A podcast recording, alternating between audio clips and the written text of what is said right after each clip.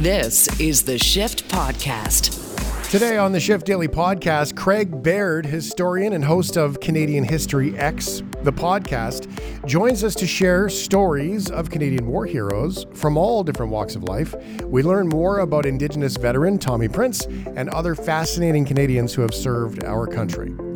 It's also Ryan O'Donnell's birthday month, so we play a round of game showy trivia called Ryan Showy to celebrate our favorite millennial on the radio. And are you okay with Facebook Marketplace and more on the Shift Daily Podcast? This is the Shift Podcast. How do we get to where we are? It's always an interesting question. How do we end up here? You see, you can't really end up here unless you've gone through some things. It's sort of like what we do on Good News Tuesday, right? You can't sometimes can't know the good news unless bad things have happened. My son learned how to fix his car because his car broke. So there have been a lot of good things and bad things in our individual lives, in our collective community lives, and we need to talk about some of those things. Now, we do get to celebrate some amazing people with Remembrance Day. At the same time, we're celebrating the contributions of these people based on, frankly, some incredibly ugly things that may have happened to them, that happened around them, situations they were forced to be put in. How great would it be for you or for me if our legacy is a story somebody's willing to tell? I used to think that legacy was a name on a library, and maybe it is, but that name just sits on a wall unless somebody has a story to tell. Now, a great storyteller by the name of Craig Baird, Canadian History, Canada History X, is um, is the website, and it's X it's like Canada, eh? With an X, but it's pronounce you pronounce it X, right? You don't. I, I pronounce it X. Yep. Yeah, uh, I creative by the way. I really like that. I, it was really great. Um, so I will link at shiftheads.ca to the website where you can go through and connect with all of the podcasts. And there is so much more than military history, by the way. We'll dig into that in a bit. Uh, Craig, thanks for being here. Being a storyteller is so integral. I mean, being a historian is one thing but being able to take the list of items that happened and turn them into personality, humanity, and something worth listening to is incredible. I have learned from other storytellers that the most integral thing you have to do is leave the story as you found it. And so tell me about being a storyteller and, and how you got here with the podcast.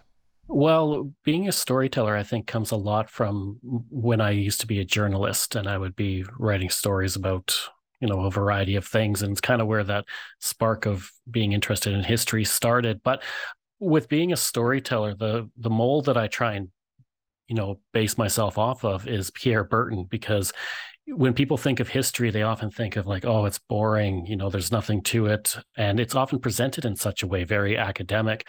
And what Pierre Berton did with his books was he was kind of a historian storyteller. So he'd almost tell it like it was a novel. And it made it much easier for people to enjoy the history, but at the same time learn from it. And so that's kind of how I transitioned into what I do. And especially with podcasting, it, you can't just be up there, you know, reciting a Wikipedia article or just going, you know, this is the facts, bah, bah, bah, bah, bah, bah, this happened on this day. You really got to make it interesting because you got to hold that person's attention listening for whatever it might be 20, 30, 40 minutes. It's, you know, not like a book that they can put down and come back to. And that's what I try and do with the podcasting is really try and tell a story, tell an interesting story from our history and keep people engaged, but then also wanting to listen to next week's episode or going back into the archive and learning more about what Canada's history is and, and where how we got to this point.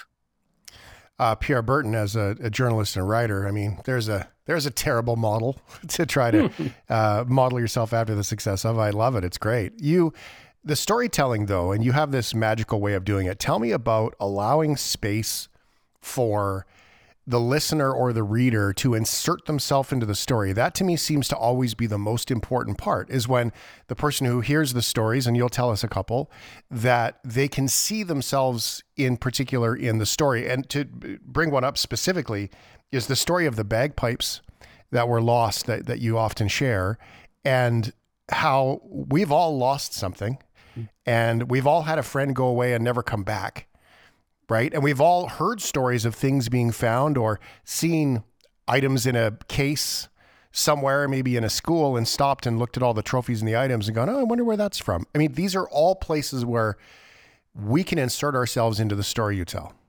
Yeah, I, I want to create for people who listen to my show an atmosphere for them. So, like you said, that they can feel like they're living it, but also see that they're not that far removed from it. The th- experiences of the people that I'm talking about or the events I'm talking about were just regular people like you and I who in many cases were put into extraordinary circumstances and like you mentioned with the bagpipes and, and james richardson uh, you know he loses something so he goes into no man's land to get it, but he never comes back. And we've all kind of been in that situation where maybe a friend doesn't come back or we lose something. But especially with what you mentioned, when you're walking down a hall somewhere and you see something behind a case and there's this whole story behind it there's this whole history to it that many people don't dive into. And that's what i like to create. I like to create that atmosphere of people listening to something learning about something so the next time they walk past something they can go wow there is much more to this story than bagpipes behind glass case. There's there's more to uh, delve into with this this is uh, great. Craig Baird uh, hosts uh, Canadian History Ehx, the podcast. And can you please tell us the story, James Richardson and uh, the Battle of Ancre Heights, and how his, uh, back in the day, what a target. and I, I don't want to make light of it, but of all the, like, when you think of uh, the, not the trumpeters, but the buglers and those things in history, mm-hmm. I mean, that's different than um, somehow bagpipes in uh, being a target and being loud and not moving very quickly. This was legitimately a thing, and a guy who, in the chaos of trench warfare and all things, lost his bagpipes. Can you share that, please? Yeah. So James Richardson is an unbelievable person because, like you said, his job was essentially to be a bagpiper. And in the Battle of Ancre Heights, he was not even supposed to be part of it because it was a nighttime raid. And he was like, no, I want to be there. I want to be with my fellow soldiers. And so they get hung up at some barbed wire and they're not moving forward. So he gets up essentially in full view of the Germans and just starts wailing away on the bagpipes. Like the modern equivalent would be you're up there with an electric guitar rallying people around you. And like you said, you might as well just be shooting off flares and having a spotlight on yourself saying, Hey, I am right here. And that's what exactly what happened was they were unloading fire, but for whatever reason, never actually hit him. And he galvanizes the troops around him and they capture his objective. And then he puts the bagpipes down so that he can help evacuate the wounded off the field. And then just this horrible twist of fate that he is able to survive being up there by himself, rallying the troops, and he all he's doing is going to get his bagpipes and he never comes back and his body's never found. And then the bagpipes we thought they were lost until 90 years later when they turn up in a scottish elementary school and we're able to id them and bring them back to canada. But just the fact that this person can stand up there with the bagpipes he's not wearing armor he's not you know got a bunch of weapons on himself beyond maybe a rifle or a sidearm and he's just trying to galvanize everybody and it works and it, it's such a great story that unfortunately just has this tragic ending to it. Yeah it definitely has a tragic ending to it and what a cool story to pa- pass on and, and carry exactly that which by the way i um the electric guitar is pretty funny. You can imagine somebody you know in today's world as we know uh, standing up there you know letting it rip trying to rally the troops and, and get things you know moving. That's that's absolutely incredible. Okay stories of the past I went on a drive this summer and I was down in Niagara and there are so many different battles and things that come out of, you know, everything Niagara without a doubt. Mm-hmm. There's um, scenes of Laura Secord, Sir Isaac Brock. Um, Chippewa Battlefield is one place mm-hmm. that I stopped, for example. And I read that entire um, piece that all the placards that are there it's an incredible place. The experience of standing there is is quite serene. It's quiet. It's by the Niagara River. It's a big old field. And the more present I got to it, the more you can kind of feel the experience of it all. Now, in the story of Chippewa, there's a bunch that goes on there. It was one of the uh, most costly uh, battles. It was one of the most successful, important battles of Niagara. It led up to so much. The Battle of Indigenous folks in that particular one was one example of when I mean, the indigenous people didn't recognize any border across Niagara River, right? They were just, you know, that's part of our family or not. And when they realized they were fighting themselves in some ways, they agreed to still fight for Canada, just not against each other. Mm-hmm. And there are so many stories like that in history that we just don't understand. And th- these groups and these communities still chose to fight for Canada. Their only boundary was, I'm just, we're not fighting our own tribe here. We're not doing that. There are other stories that you also share beyond that, including the story of Tommy Prince. Quite remarkable. Yeah, Tommy Prince is a really fascinating individual. Like you mentioned, the Indigenous people of Canada have this long history of fighting either for the British Empire or for Canada, going back all the way to War of 1812 and even the Revolutionary War. And Tommy Prince is a, is a really interesting individual. Again, it has that tragic aspect to it, but he enlists, he's fighting in the Second World War. And you know he's a, very skilled as a scout. He's able to go into no man's land or not no man's land but behind enemy lines and he's able to uh, report on the Germans. In one point, he spent days in German territory reporting on the Germans. And when they started shelling a field and cut a wire, he went out there pretending to be a local farmer and he bent down to tie his shoes. But actually, what he was doing was he was tying the or fixing the wire so that he could keep communicating with the Allies uh, in the distance. And then there were other times where he was able to report on a massive German force that was that allowed uh, the the allies, the Canadians, and everybody to attack.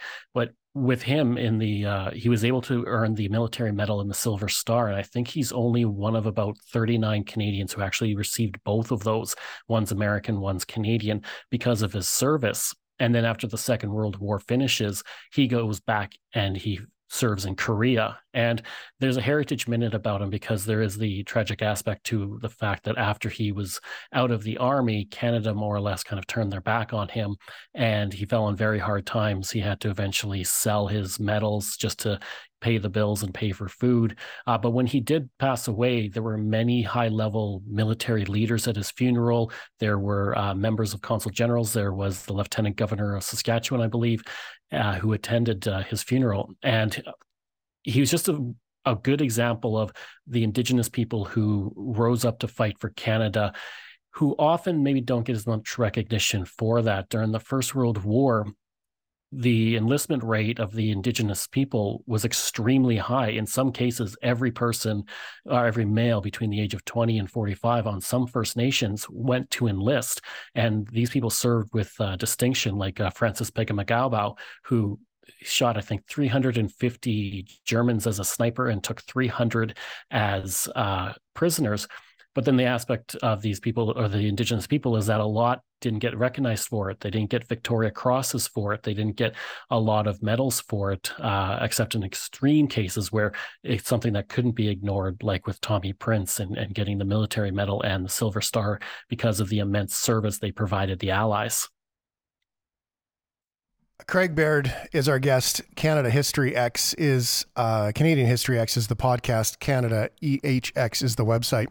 Um, yeah, you know, that story is so incredible because it stretches back into Canada with Tommy Prince, right? He was born in Petersfield, which is on the south end of Lake Winnipeg. It's not a whole lot north of Selkirk, not far south of uh, Gimli, where we have Kat from Gimli, one of the shift heads who listens all the time.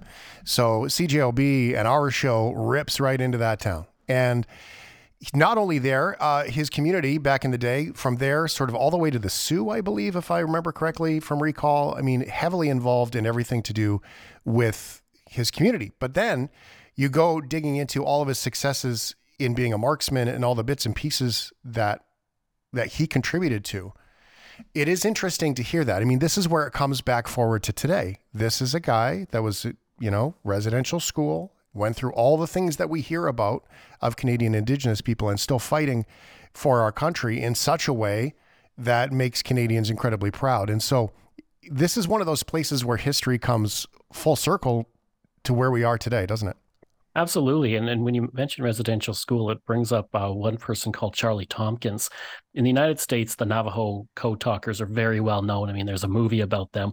But in Canada, very few people know about the uh, the Cree code talkers who served and helped relay information for the Allies during the Second World War. And Charlie Tomkins was one individual. And there was this irony of the fact that he attended residential school where he was told not to speak his language and where he was had the culture, you know, trying to erase the culture.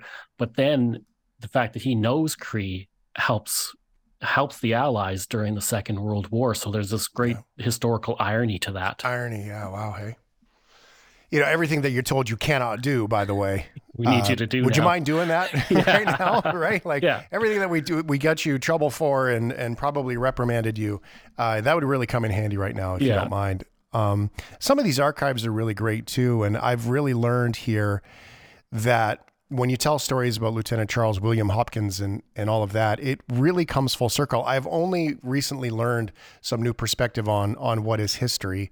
History, I think, my thought was is that history repeats itself. And i think i've learned to stop that full circle look and just allow history to be this endless continual thing that exists both today and yesterday. And it's just one thread and it doesn't necessarily repeat itself. It's still just happening and it's quite remarkable. Now the podcast you can dig into with craig is very easy to find and we will link to it from shiftheads.ca we're going to take a little break and come back with more. I have a, a challenge for you on the spot. Craig you ready yeah, I am. One word to summarize, because we'll get you to tell the story about Leo Major next. What's the one word that we need to know and to come back and learn about? Badass. There it is. We'll be right back with more. Here, it's The Shift. This is The Shift Podcast. I'm Shane Hewitt. If you go to shiftheads.ca, you can connect with everything that we've got going on, including our Facebook group, where you can connect with everything to do with Craig Baird. That's where we share these. Canadian History X, EHX, incredibly creative title, is a podcast that is about so much more than just military. Now, the invitation to start this, Craig, was with Remembrance Day and everything else going on, and we have more stories to share there. But you have an awful lot on the podcast about Canadian history in general, we've talked an awful lot about 24 Sussex and, you know, should you tear it down? Does it matter? Uh, where should it be? Is it vulnerable on that cliff overlooking the, the river? Is what is it, right? Mm-hmm. Uh, the next door to it is this beautiful French am- uh, embassy that is stunning and awesome and beautiful. And then there's our prime minister's house, which is basically condemned. And the history of 24 Sussex, as we've chatted it on here, has so much more to be learned. And that's just one example of a Canadian episode that you've got on the podcast. Can you tell us about that?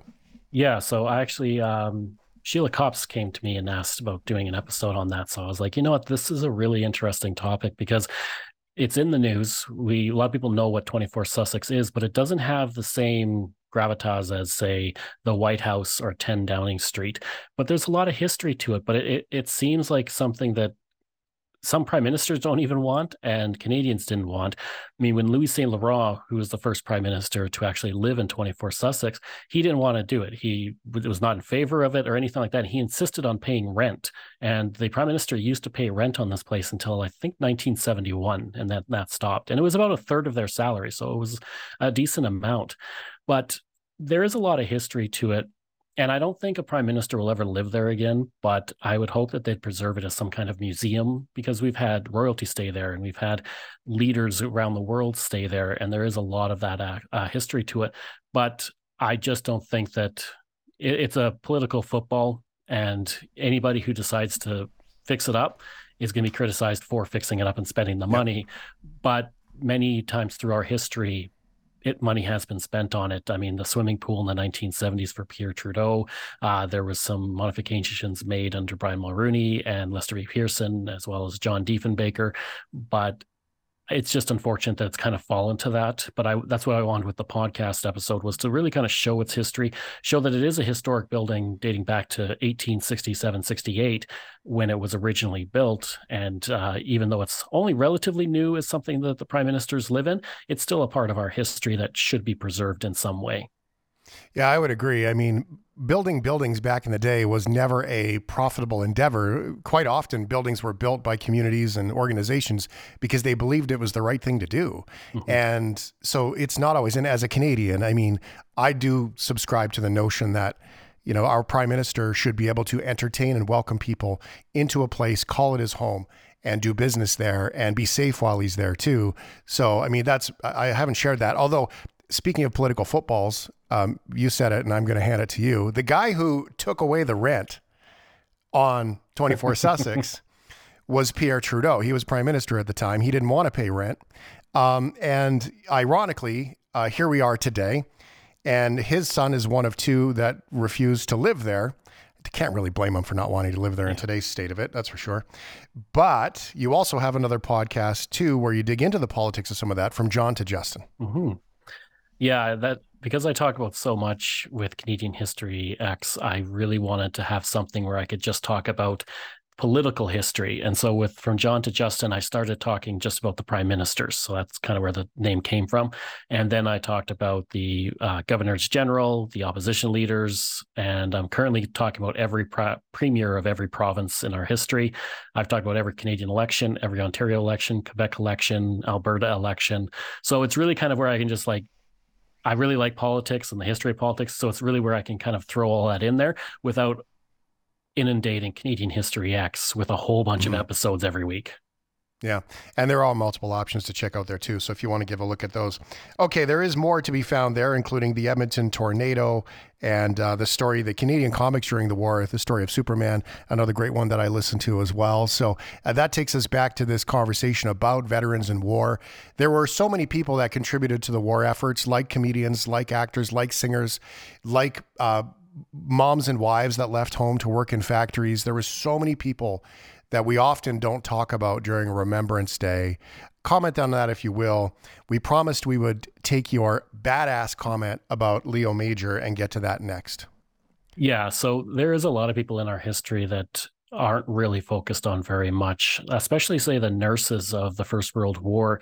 Somebody like Edith Monture, who you know was an Indigenous nurse, one of the first indigenous registered Indigenous nurses in Canada, the first Indigenous woman to vote in an election, and she was, uh, you know, she was wandering no man's land and she was exploring or not exploring uh, wandering no man's land and finding wounded troops and she was working 12 to 16 hours a day trying to find people and she lived till about like 106 like she had this amazing long life oh wow yeah so we have these nurses who just they they did so much during the war but even in the uh up to the Second World War. Elsie McGill, the Queen of the Hurricanes, who was this uh, aeronautical engineer who designed the Hurricane aircraft, and her factory produced like 1,400 of them during the Second World War, which was crucial to the Battle of Britain so there's a lot of unsung heroes in uh, in our history, and we tend to, when we think of Remembrance Day, we do tend to focus on the veterans and the Victoria Cross winners and those who definitely do deserve to be focused on. But there's Indigenous women, and there's uh, other women who need to be focused on. There's Indigenous soldiers who should be focused on.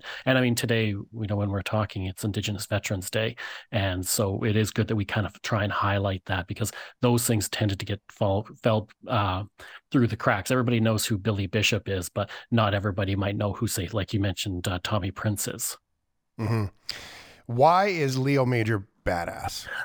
Well, they call they call him today. They call him the Quebecois Rambo because he really was. I mean, this was somebody who participated in the D-Day landings, and when he captured a German half track uh, completely by himself, which contained communication equipment and secret codes, one he then went on to capture an SS patrol, and at that point, one of the SS uh, guards threw a grenade, and that cost Leo Major his eye but he refused to be sent back to Canada. He simply wore an eye patch. He liked it. He said, kind of look, make me look like a pirate.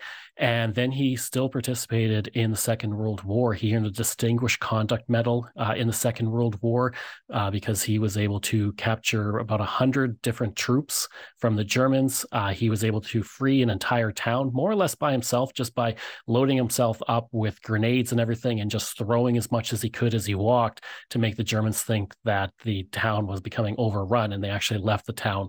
And there's a uh, I forget the exact name of the town, but he does have a street named after him there, and he's considered a hero. And he would often make many visits there before he passed away.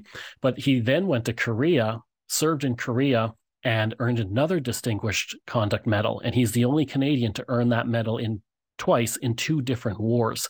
And he earned that by his defense of Hill 355 when he and his troops refused to evacuate and they held the Chinese off as they were attempting to take the hill uh, for three days until the temporary ceasefire was signed very early in the war, which allowed him to be uh, relieved. But he was this amazing person who it just didn't seem like anybody could kill and he had no fear and wore an eye patch had a chest full of medals and participated in two different wars in his life and i think the term of the a badass or the quebecois rambo is, is definitely apt for him I would say badass is very justified from your yeah, story.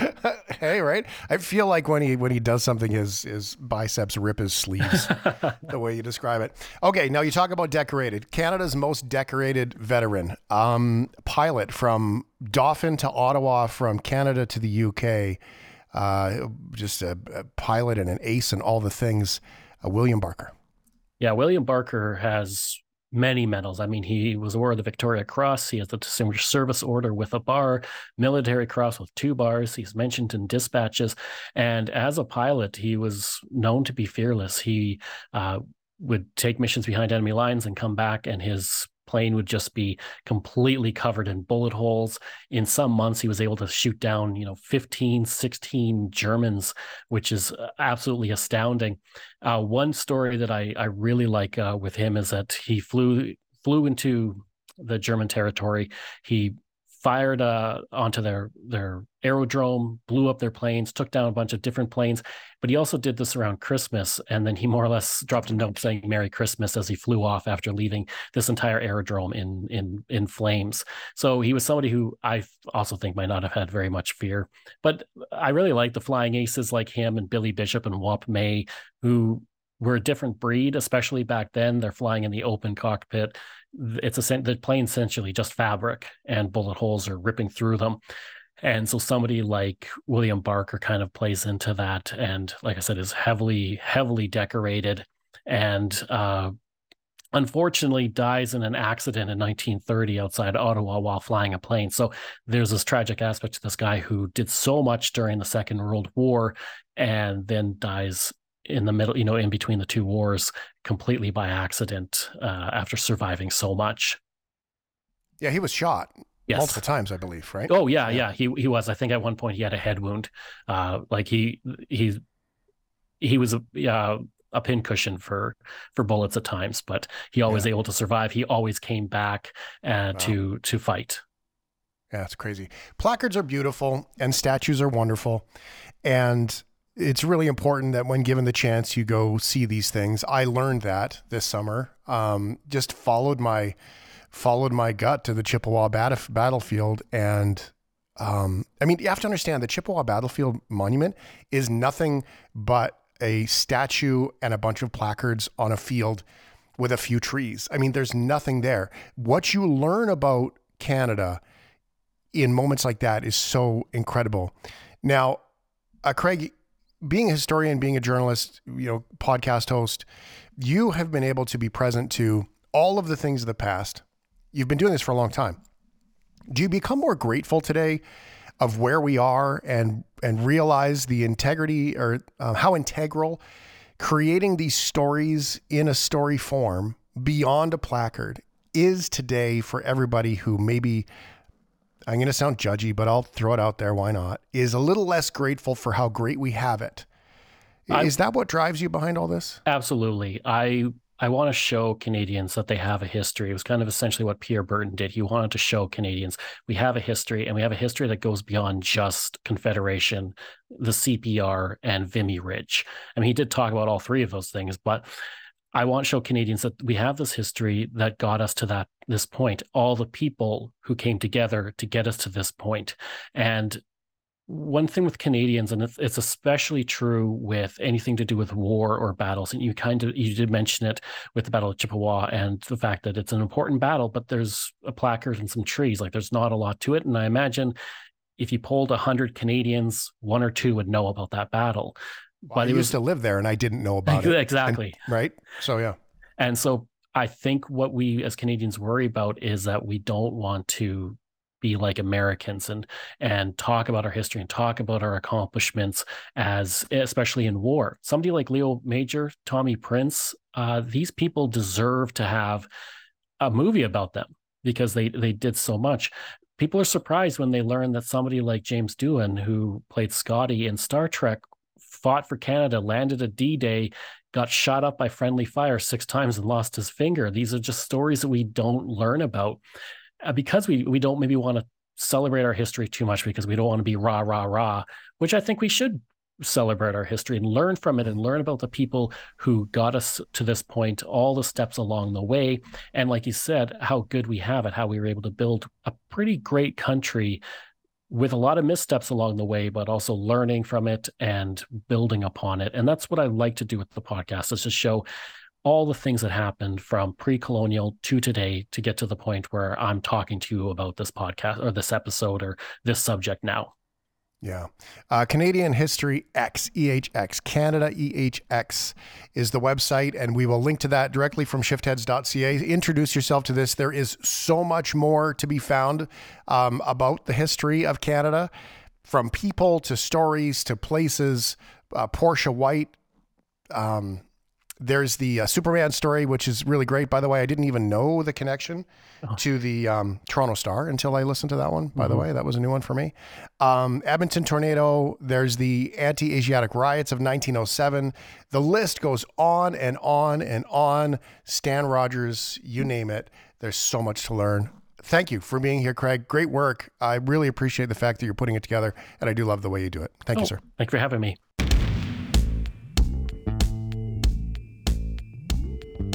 This is the Shift Podcast. That's right. It's time for Game Showy, Canada's favorite game show on the radio. It's an incredibly special Game Showy this week with your favorite radio game show celebrating content producer Ryan O'Donnell's never ending birthday that was days ago.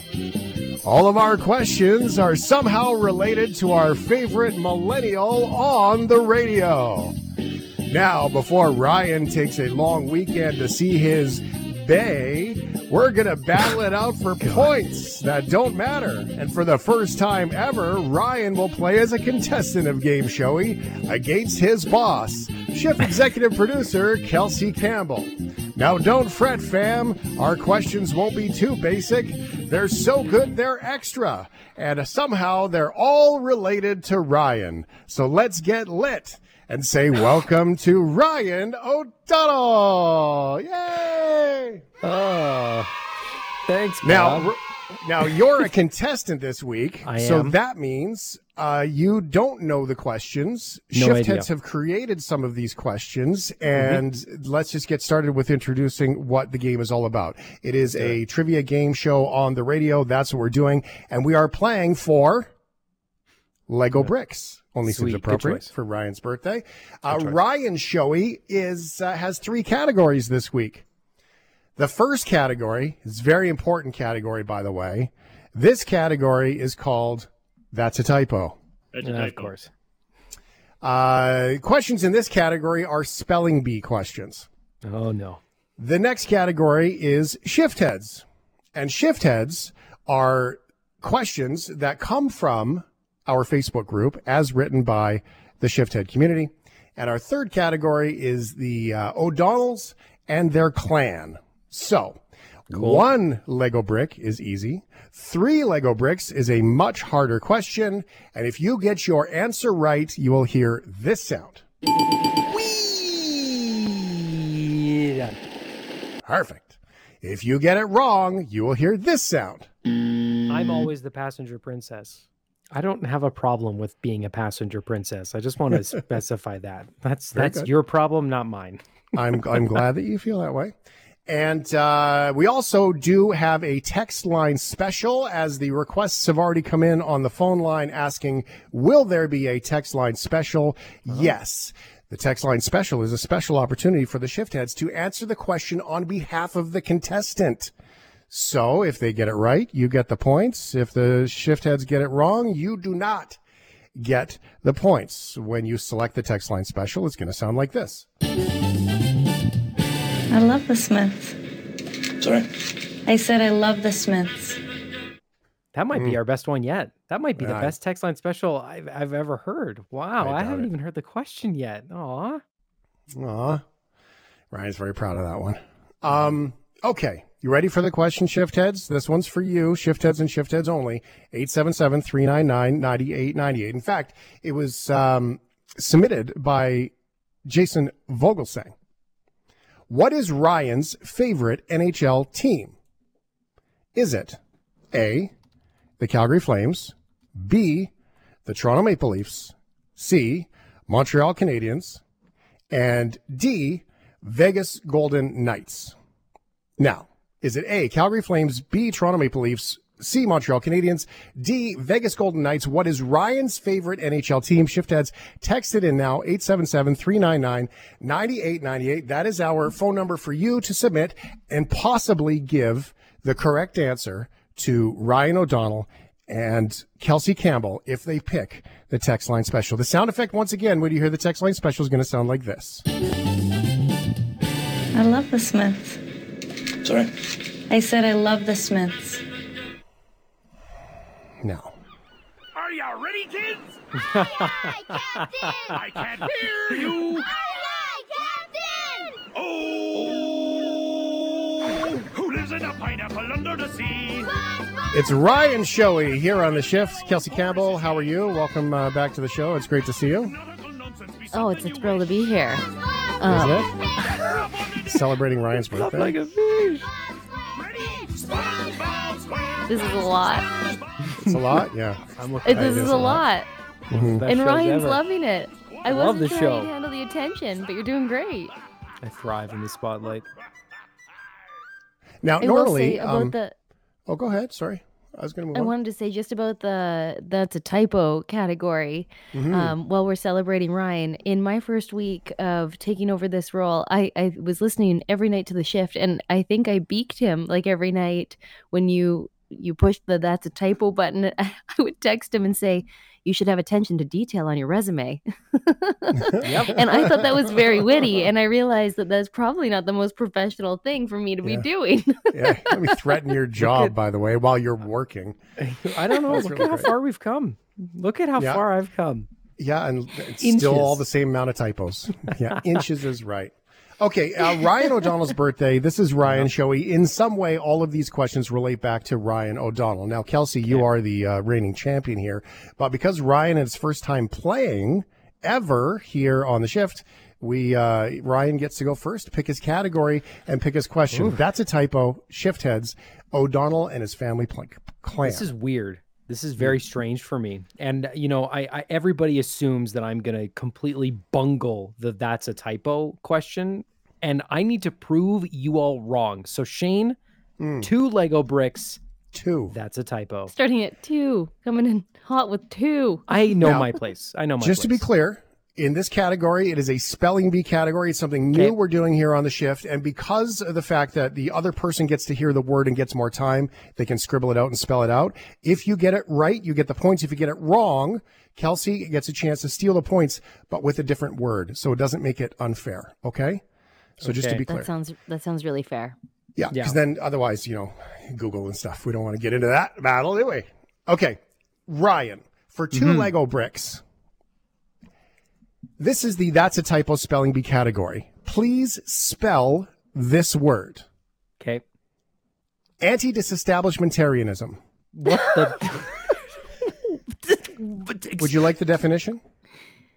Sure, Shane, I would that would be very helpful. Sure. Anti disestablishmentarianism, opposition to the withdrawal of state support or recognition from an established church, in particular the Anglican Church of the 19th century England. Anti disestablishmentarianism. Go. Fuming is the word I wish I had because I could spell that Oh, out this one's well right easy. now. Sound this one's out. easy, eh? I- okay. You can nail it in a spelling bee. Reigning Anti- so champion, by the way. anti disestablishmentarianism. Anti D I S E T A B I S H M I T A R I E N I S M. Incorrect. That's I thought I had it. I'm always the passenger princess. It's more confusing It's hearing your funny voice having than the his own voice. Yeah. Isn't it? Yeah, let's uh, Yeah, it not sounds me like saying he's it. elated I'm about not- it. Yeah. All right. Okay. Well, two Lego bricks incorrect. Kelsey Campbell, you get a spelling bee word. Uh, it's a new word.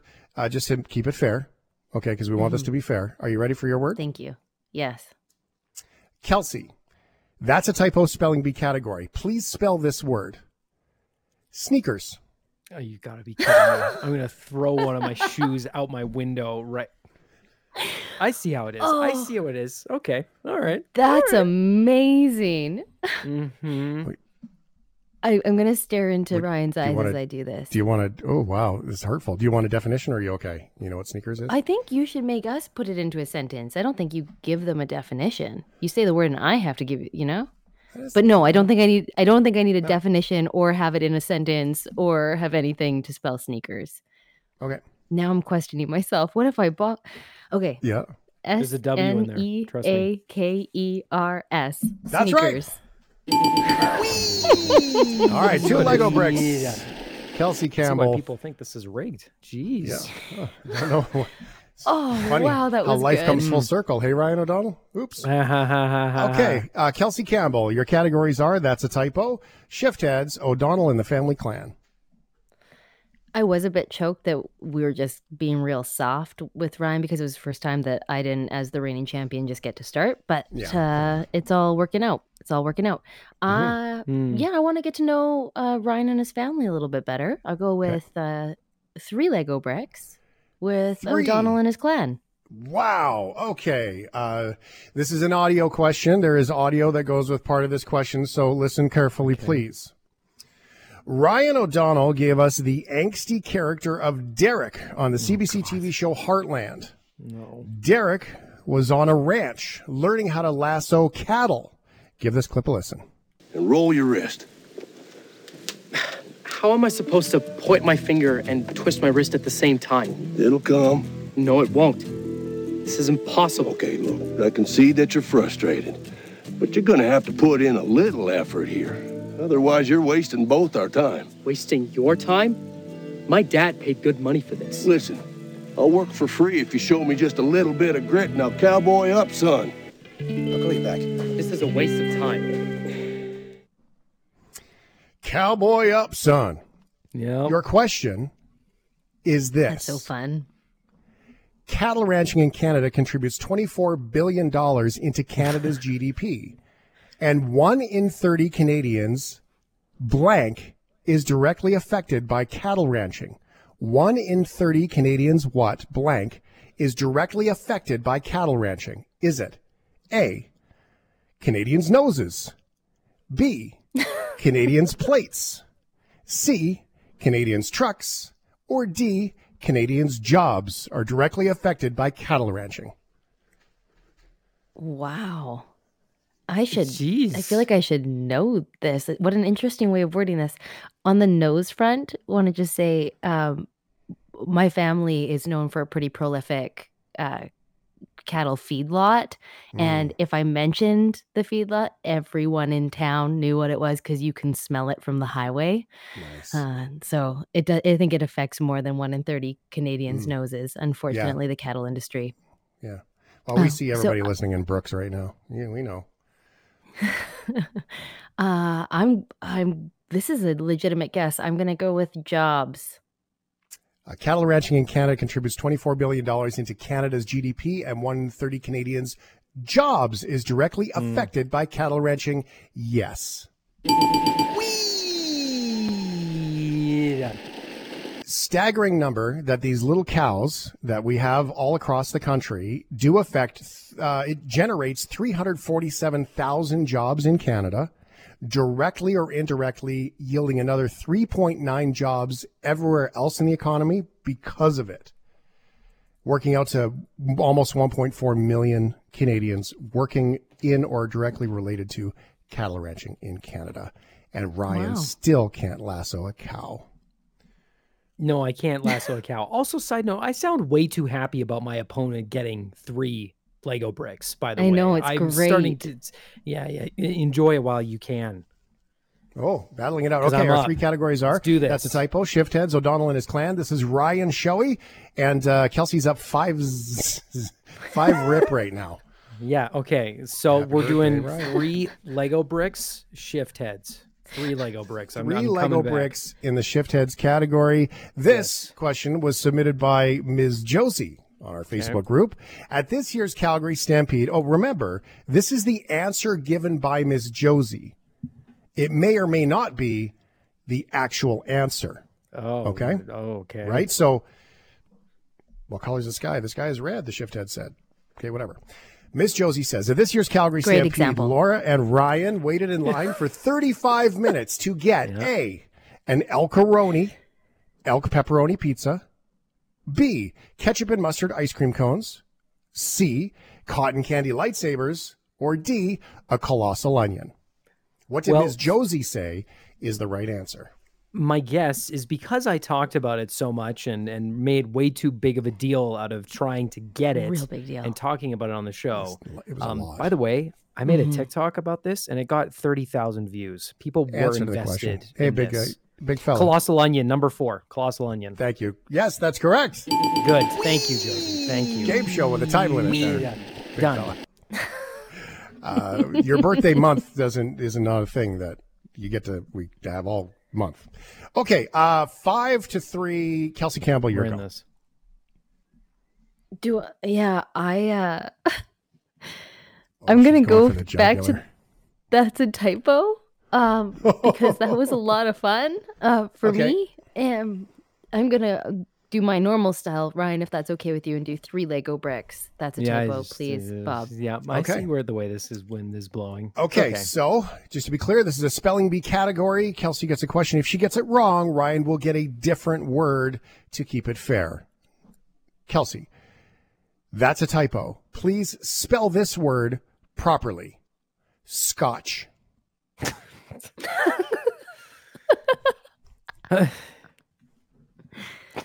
Um, because Justice. he's Scottish.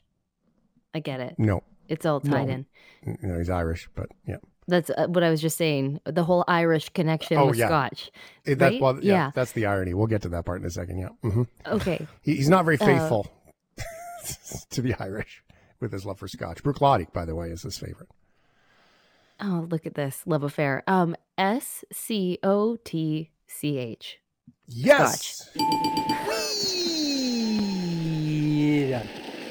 Uh, Ryan, would you like to take a crack at your word and see if you can get some free points out of this as a bonus? Is it L E G O? Is that is that my word? No, you're playing for Lego. No. Fine. What's my word? Let's hear it. Your Ryan, your word is sesquipedalianism. Classic. it's a word I use every day, actually. Sesquippedalism. Given to or characterized by the use of long words. Uh-huh. Sesquipedalianism. Would you like to spell it? Uh huh. Sesquip. Okay. I can't breathe. S-E-S. It's awesome. S E S. Quip. No, that's wrong already. You can just hit the buzzer. S E S Q. It's S U S. Just hit the thing. Hit the no. Wrong. I'm All right. always the passenger princess. Is it though? S. Oh, oh, you. Hey, you know what? That's Is it, funny. though? Ses? Is it because I know okay, okay. That's that's millennial. All right, so okay, you're right. SES is right. I was looking at the pronunciation, the the phonetic spelling. Okay, you're right. There Okay, you go. okay, Sesquip- okay. Sesquipedalianism. Try again. My bad. Fidelianism. Yeah, keep after S- it. Okay, Sesquipedalianism. S E S Q U I P sesquipede D E L I A N I U S M. Uh, no. I was the passenger princess.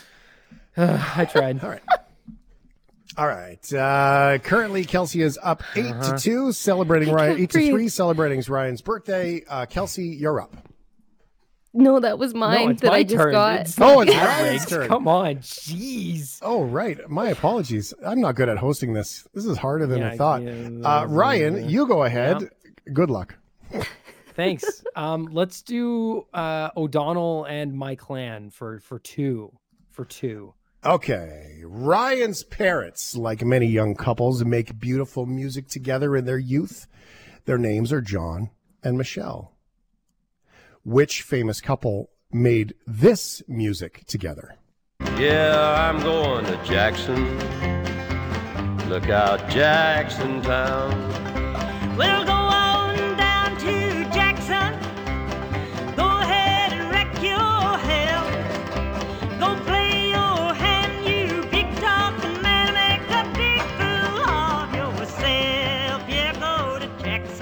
All right, who made that song?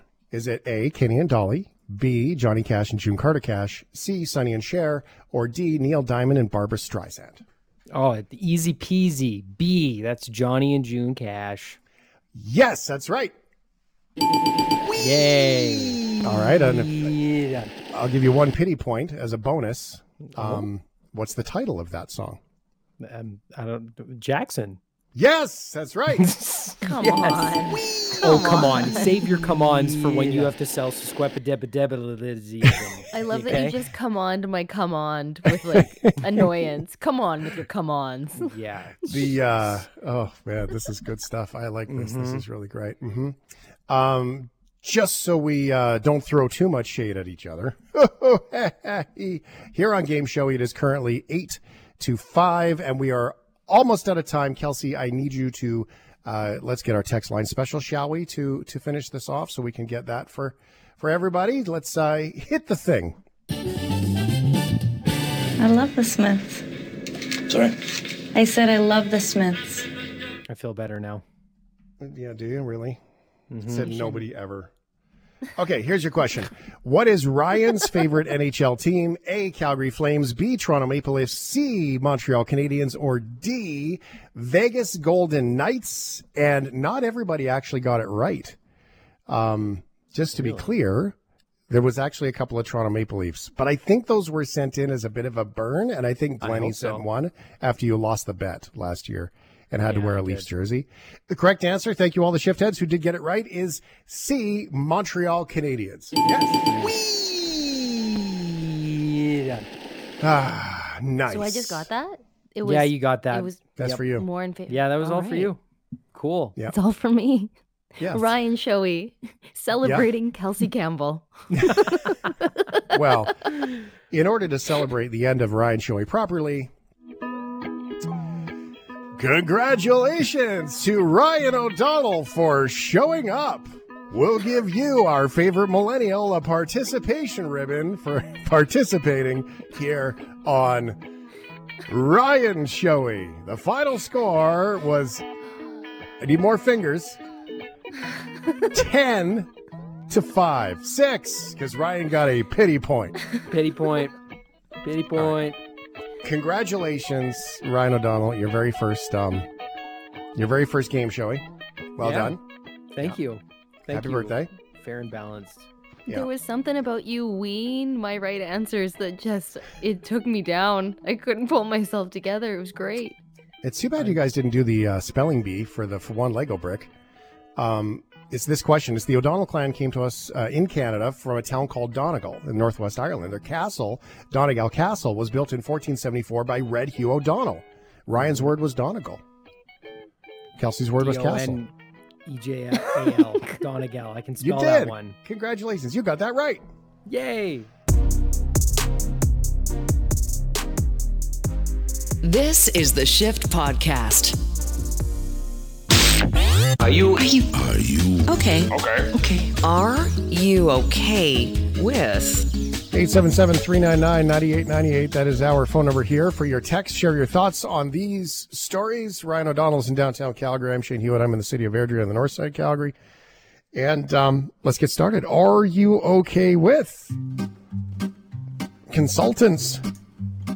Um, I, like the idea of a consultant. I like the idea of, hmm, I'm stuck. I'm going to hire somebody to give me some uh, thoughts.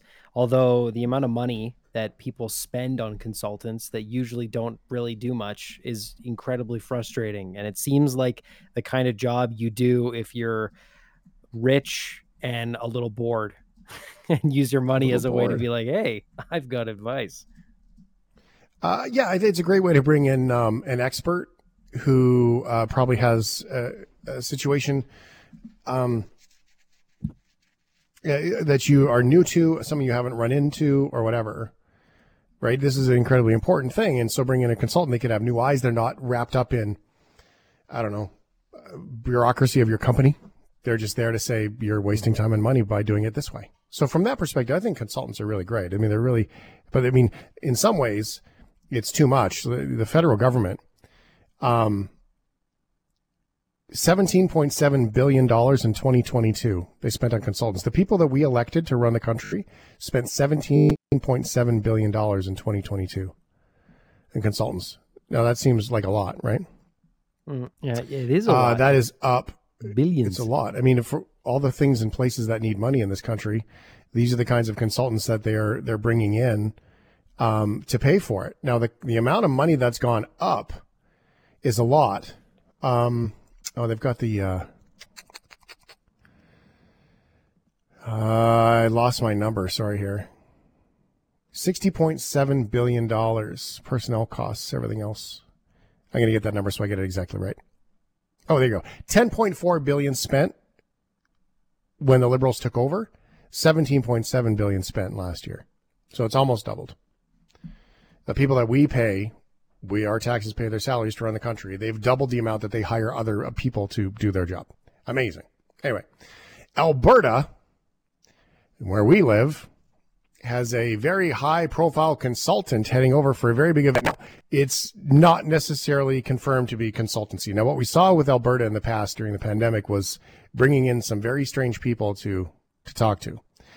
This is a paid event to hear Tucker Carlson chat. Now, Tucker Carlson is from Fox News and he got fired and he has openly been caught lying and saying things to just inflame audiences that he might not even believe in. So, but he's famous and he's being paid in for a luncheon. And so who do you bring to sit down and have a conversation? Well, there'll be a local business person who's going to have a conversation uh, with Tucker Carlson in Calgary. And then he's going to have a conversation with Premier Danielle Smith. So Tucker Carlson, yeah, hit the thing. The green M&M, you will notice, is no longer wearing sexy boots. Now she's wearing sensible sneakers. Why the change? Well, according to M&M's, quote, we all win when we see more women in leading roles because leading women do not wear sexy boots. Leading women wear frumpy shoes. The frumpier, the better. That's the rule. M&M's will not be satisfied until every last cartoon character is deeply unappealing and totally androgynous. That's Tucker Carlson. Yep. Now he's been on TV for a long time. He's very famous, and he's being paid to come in. He was fired from Fox uh, April this year, about a week after the company agreed to pay Dominion Voting Systems nearly eight hundred million dollars, Fox's company, to settle a defamation case of what they said on the TV that was lies. He had been Fox's top-rated host before he was fired. His grievances and political theories grew to define the network over the bunch of years that he was on there and made him influential in all sorts of American politics. He had previously come under fire for defending a white supremacist theory uh, that claims white people are being replaced by people of color, as well as spreading misinformation about issues ranging from the January 6th attack on the U.S. Capitol and Russia's war in Ukraine. He's also occasionally targeted Canada and its uh, liberal federal government uh, on his show and was a vocal supporter last year's Freedom Convoy movement. Opposition NDP leader Rachel Notley said Tucker Carlson has attacked Ukraine and made disparaging remarks about women and endorsed an attempted at uprising related to the presidential election in the United States. There is a petition saying that um, Prime Minister Justin Trudeau should deny Carlson's entry into Canada. is there anything more woke than trying to deny somebody from coming to speak at a lunch? Yeah. Yeah, it might be Um, a stretch. Yeah. Yeah. Okay. He's getting paid to come for a lunch. The the question mark for me though, as an Albertan anyway, and I think that the rest of Canada watches Alberta kind of with a bowl of popcorn a little bit, right? And a Big joke time. about truck nuts. And it it it's interesting. I don't know why the premier would sit down to have a conversation with Tucker Carlson. I think that that one's a bit of a landmine. It is. And especially because since getting fired, he's been a bit of a laughingstock online. Like his shows on Twitter are a complete mess. He's chatting with only like conspiracy theorists. It's like Alex Jones level of nonsense. Mhm. And so I'm not sure who, like, why him? Why are you Mhm. reaching out to him after all this? Well, they didn't. they- this, you got to be careful here, right? Because it, it doesn't mean that the Alberta government's putting on the event. It's a No, I private know event. that part. I know. So, so you and I could go hire whoever we want, right? Um, so it's a private event that you can go hear Tucker Carlson. He's going to get interviewed. Danielle Smith is going to go and be on stage and share the stage in conversation with him. So it's not necessarily, as far as I've been able to read, and I've read a bunch of things, it's not being put on by Danielle Smith. It's not Danielle Smith's invitation, as far as I know, for him to come here and consult with them per se. But influence is influence. Um, It's going to bring in a bunch of people and a big audience. And I'm assuming that's why she's there. And he is a conservative talking head. But he's just so off the charts. Like he's openly lied and said that he doesn't even, like the whole Trump thing. I don't even like the guy. But then sat there and pumped his tires for years in order to help him win so the, you know, conservatives could win down in the States. So it has nothing actually to do with the government paying him to come here, as far as I understand it. It's just unrelated, but she's going to share the stage. And that part I don't understand. It doesn't make sense to me. Um, yeah. So, um, no, Tucker Carlson is not consulting for Danielle Smith. All the text messages now coming in. Um, see, th- and this is, this is a good example of what this creates. Although this is so wildly wrong, I can't believe you'd even say it. There's actually a text here, and we don't do mean texts on the show, but it actually says this: "Are Albertans truly scum?" Is actually a text message that comes from BC. Right, and so first of all, that is flippant and rude. Um, imagine just drawing a conclusion on an entire province because of one person. But that is so childish and but yet you invite this kind of response when you bring inflammatory into your into your nest, right? Mm-hmm. So Tucker Carlson coming to speak, don't care. Whatever, good. Probably would be interesting. I know it wouldn't pay, but if I got offered a free ticket to go, I would go just to hear what he has to say. You don't get the kind of profile that he has without being smart in some way. So I'd be curious to see if that represented itself. But to go and share the stage with a premier with somebody who was fired for lying, I, I don't know if that that's a, a fair ball. So, yeah, I don't I don't get it. We'll see what comes of it. I can tell you this is that comments like that are flying around because of um, the fact that the Alberta premier says that they've released that is going to be on uh, that stage. So we'll see see where it goes. But just to be clear, he's not a paid consultant as far as we know. Um, that was just a yeah. No. Are you okay with Facebook Marketplace? Um, Could probably buy I've tickets for Tucker of stuff. Carlson. Yeah. I've sold a lot of stuff on Facebook Marketplace. I've been able to cycle through lots of, oh, this collectible I don't really want anymore, like this one, or put this money towards this. It's been super useful. However, dealing with people on that platform is like trying to pick a one-on-one fight with a troll in like a YouTube comment section. It's so frustrating eh? just getting ghosted all the time. Hi, is this available? Where in the city are you? I'm here. Where are you? Never hear back again from them. You know, it's just uh, it, it's uh, I think that's a Facebook problem because they have that high is this Yes. available?" button, right? And they just want Get rid of that engagement. Facebook doesn't care. I think that um, I think that it's incredible.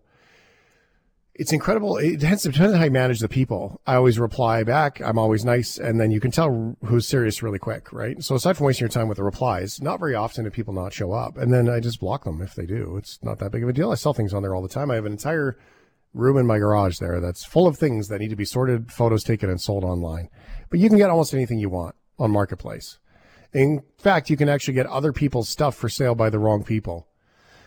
That's what I always worry about. Wait a second. This deal's too good to be true, right? A driver working for Amazon has been arrested after being accused of failing to deliver packages and selling them on Facebook Marketplace instead.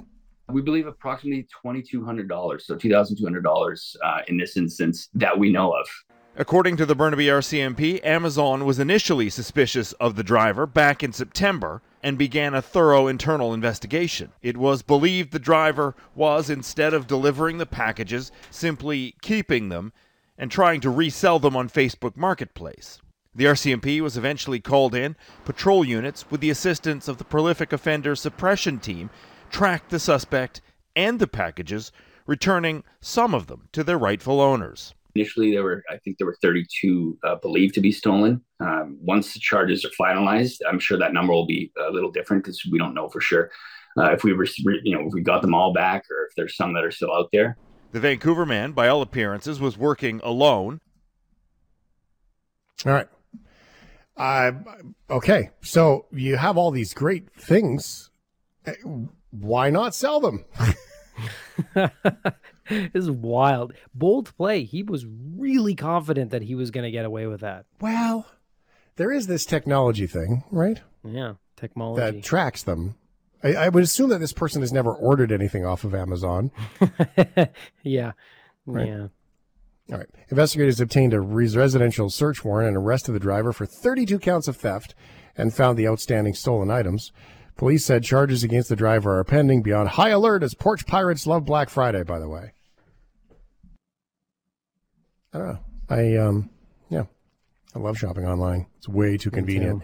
And it's become so convenient now when I come home and there's a package on the front step. I'm like, ooh, I wonder what that is. Like, I don't even know anymore. Before Yeah, it was, like I knew Christmas. exactly what was coming and when. I do try to go support the local stores first. I think that's important. Are you okay with getting married? Oh, yeah, one day. Definitely 100% one day for sure.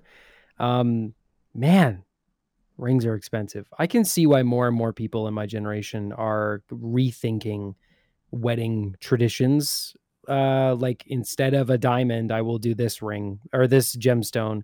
Uh, instead of this venue, we will do it in our backyard. Like just finding cost saving measures to make it more uh realistic because there are a lot of people my age that want to get married but like financially can't and so it's been interesting to see you get a lot of stuff on tiktok at least i am of uh, people finding really fun ways to save money but do it in a way that's not like cheap do it in a way that's genuinely interesting and also thoughtful and you know creating something special out of it hmm Uh, yeah, okay. I mean, you gotta. I think it's important. I think the the partnership is important. I think we should talk to our kids and young people more often about what is marriage and what do you want it to look like. You know, what do you want your relationship to look like when you're old? What do you want your partner to look like? It's not about hey, she's hot, let's get married, right? I wish that there was more conversation like that. Hmm. Now, a lot of people choose to get married as scenic romantic destination. That's nice too. I, I think if I ever get married again, which I would like to, it's um it's gonna be pretty quiet. it's a pretty small group, not like the 300 and some we had at the last one. Oh, For one couple from Philadelphia, uh, there was one place, only one place, that would be romantic enough for them at an Eagles football tailgate party. Saying I do outside of the Linc. Eagles fans Brooke and Rob tied the knot this afternoon at a tailgate ahead of the Eagles Cowboys game. They said their vows in lot in, complete with custom made Kelly Green jerseys, of course. They even made their save the dates look like game tickets. This couple took Philly fandom to another level. Congratulations to these newlyweds. That's from CBS. The couple loaned some of their luck to the team. The Eagles beat the Cowboys 28 23. Do you think that as a young person, you know, you dream of that?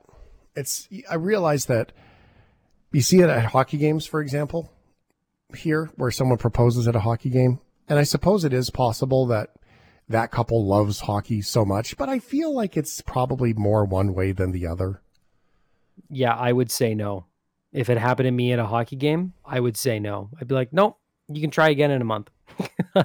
it just, it's always so awkward. Like those big giant, per, like in public proposals. And even if, uh, unless it's like this, where this couple, their entire identity are the Philadelphia Eagles. Like it's just, they they got married in jerseys at a tailgate beside a barbecue that was in the back of a Ford F 150. Like that, that's their life. Well, and So that could be their favorite there. thing, and that's cool. I just, I just, I just don't know if it's um. I, that's the part of that I think is like if that's their favorite thing, right? I mean, Ryan would probably love to get married at a Smiths concert, and But for Ryan, that would be awesome. And Ryan's allowed to do that. Would you ever get, is there one thing that you and Laura share that, like, you love Lego, but is there anything like that that would be that corny? That corny? Ooh. I was trying to think about it for Mel and I, and I don't think if there's a whole lot of that corny for us. Mm, no, like there's places that are really special to us, but there's no like uh I would never like ask Laura to like get married at like a concert or anything like that. Maybe it's like an Mm. after party thing, but for us it's like lots of little nuggets of corny, not Yeah. not so much one giant thing that we share. Yeah, matching fanny packs kind of stuff. Yeah, exactly. Yeah, and that's actually how the ring bearer is going to carry the rings at my wedding. It'll be in a fanny pack. Ryan's got it all figured out. Uh, for me, Mhm. the only thing I could really go with today would probably be a liquor store. and that doesn't say much, does it? Oh my God. Anyway, um, look, love is beautiful. Everyone gets to celebrate their thing as they like. That's the best part. Thanks for listening to the Shift Podcast. Make sure you subscribe, rate, and review the show and share with anyone you like. Get it on Apple Podcasts, Google Podcasts, Spotify, and CuriousCast.ca.